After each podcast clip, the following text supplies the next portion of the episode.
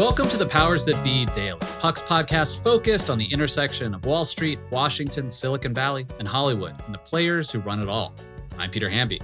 It's Monday, April 18th, which means it's Media Monday. Jon Kelly and I will be diving into the rocky launch of CNN Plus, which either has tens of viewers or tens of thousands of viewers, depending on which leak you read. And we'll look at Rachel Maddow's deal to only host her show on Monday nights.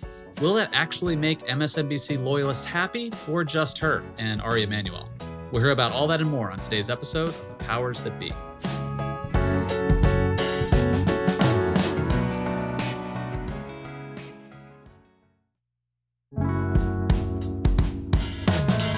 Happy Monday, everybody. Happy tax day. I hope you all filed your extensions.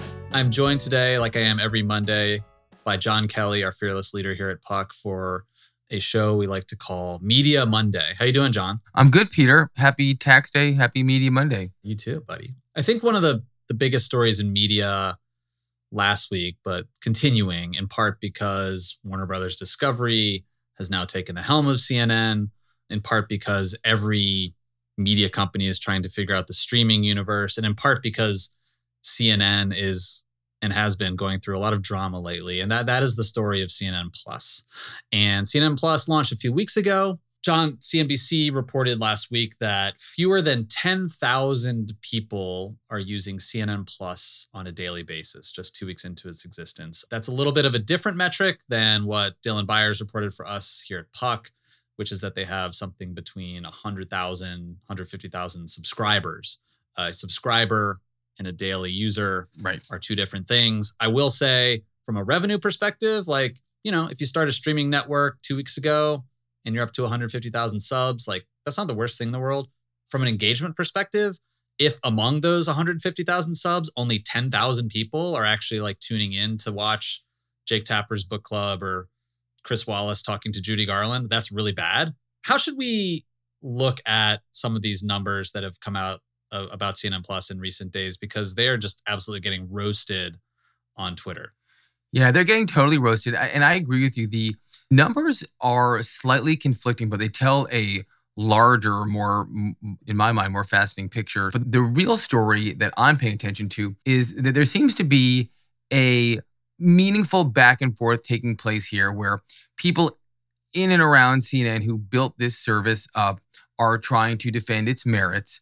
And it seems like there are many people who are suggesting that it's in the Quibi zone. I don't think it is yet, but it's definitely in the zone where David Zaslav, the CEO of Warner Brothers Discovery, and Chris Licht, who's the new president of CNN, have every right to go in there and say, there's a new sheriff in town. We are, if not starting from scratch, we are giving this a, a major remodeling.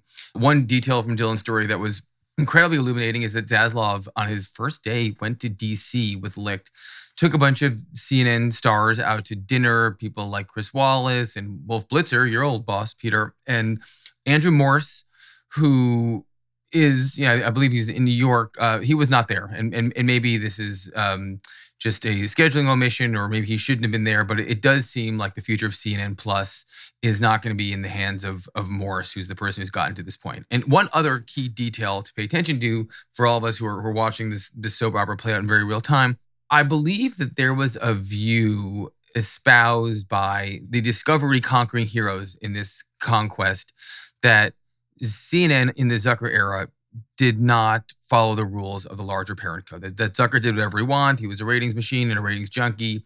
That he micromanaged, et cetera, et cetera. And that CNN, with Zucker in charge under Jason Kilar, who had been the CEO of, of Warner Media, were building CNN Plus with these extraordinary ambitions and hundreds of millions of dollar budgets. And the Discovery people, I think, view CNN Plus as a much more modest media business. I think that they see that CNN Plus doesn't need to be an entirely new offshoot of CNN with all this original programming.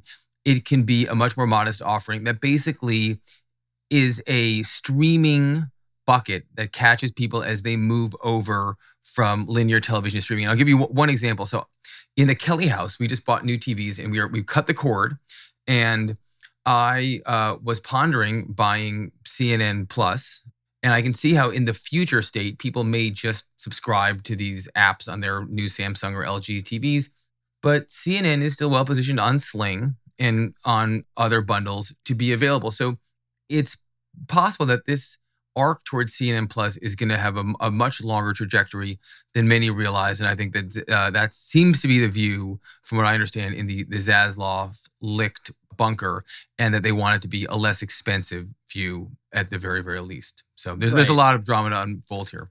Why can't this just be an add-on if you're in HBO Max or Discovery and you want to pay 299 on the 7 to 8 times a year you just want to watch CNN because the thing is, you don't want to watch CNN Plus when Russia is invading Ukraine.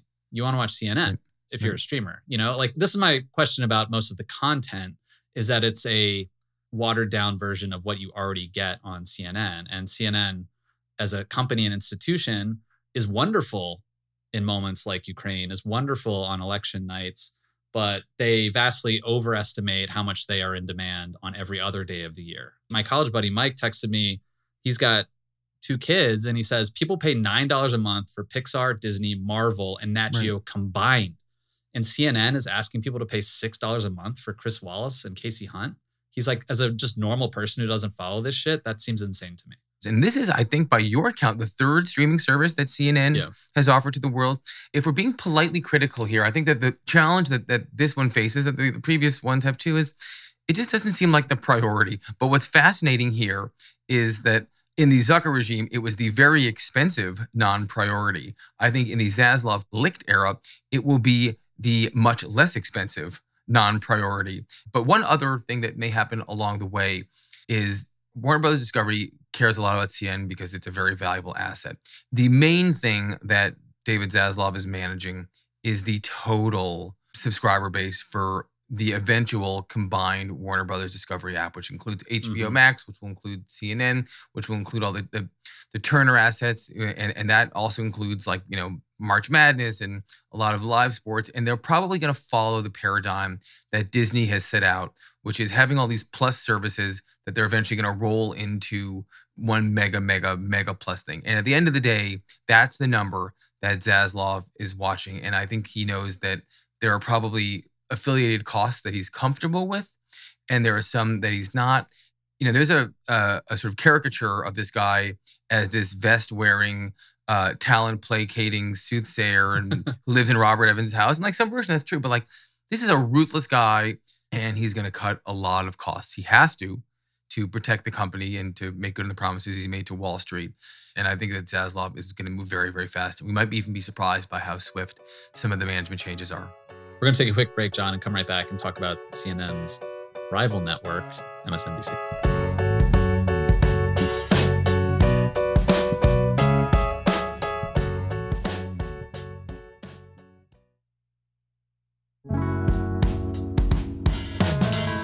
Welcome back, everybody. Um, if you suffered through 10 to 15 minutes of CNN, get ready for a few more minutes on the topic of MSNBC.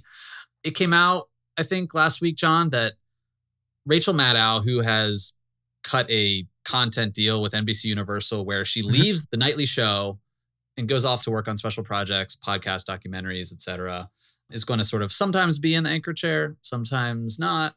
And it was reported last week that she's only going to do Monday nights. This doesn't feel like it makes anybody happy other than maybe Rachel Maddow, who gets to work less but get paid more, which, no offense to her, that sounds awesome. Yeah, if Maddow tries to trademark the media Maddow Monday thing, we're going to have to get Puck's lawyers involved quickly. Certainly, it's not a surprise that Maddow is going to has been gesturing towards de-escalating her commitments to NBC to work on this sort of multimedia universe that, that you describe where she'll be making docs and podcasts and and probably a lot of things that she hasn't hasn't even conceived yet. And like, by the way, she's been so successful. She deserves to do what she wants. And you know, Ari Emanuel, her agent, is like sort of the activist investor of MSNBC these days. You know, who represents Joe. Morning Joe is now five hours. This plan seems like it was a compromise hashed out at a high level, and it makes nobody happy. You know, I would be very curious if I was inside that building who had the final say in this? Was this a Ari to to Jeff Shell arrangement? Where uh, you know how how deeply involved were Cesar Conde and Rashida in explaining Rashida Jones, the network president, in explaining their views? Because you know, Monday I presume is one of the a, a lower rated news day potentially for for the Mm-hmm. programming. I have to also assume that it's coming after a, a cold Sunday. It, it's not going to be the, the best show of the week. And so you'll have, I think, frustrated Maddow fans, certainly frustrated executives inside the network who are trying to figure out a solution. And the worst part is that the other four days of the week are going to be this um, kind of ersatz MSNBC reports primetime special, the sort of programming you usually see Ali Velshi showing up. And Mhm. it just seems like it's a very public bake off, which it certainly worked for Jeff Zucker during the like Leno uh, Conan era until that blew up spectacularly in his face. hard, hard to imagine that this goes really, really smoothly. Yeah, it's actually interesting. We, we decided to talk about Maddow today and CNN Plus because both of these stories are just a consequence of where these linear cable news companies are and how the cultures operate. In other words, you have highly paid executives and talent who have sort of different incentives. Like the talent wants to get paid some more every few years and also do the things they want to do. And then the executives are beholden to the corporate overlords Yep. who are like, hey man, you got to like build for the future. Right. And a lot of executives are like, cool, let's do something, but like, I'll just let it ride until I can sort of retire or my contract can end. And I, like, in other words, it just feels like there are all of these competing incentives, and it just feels like the cable TV ecosystem is not built that way.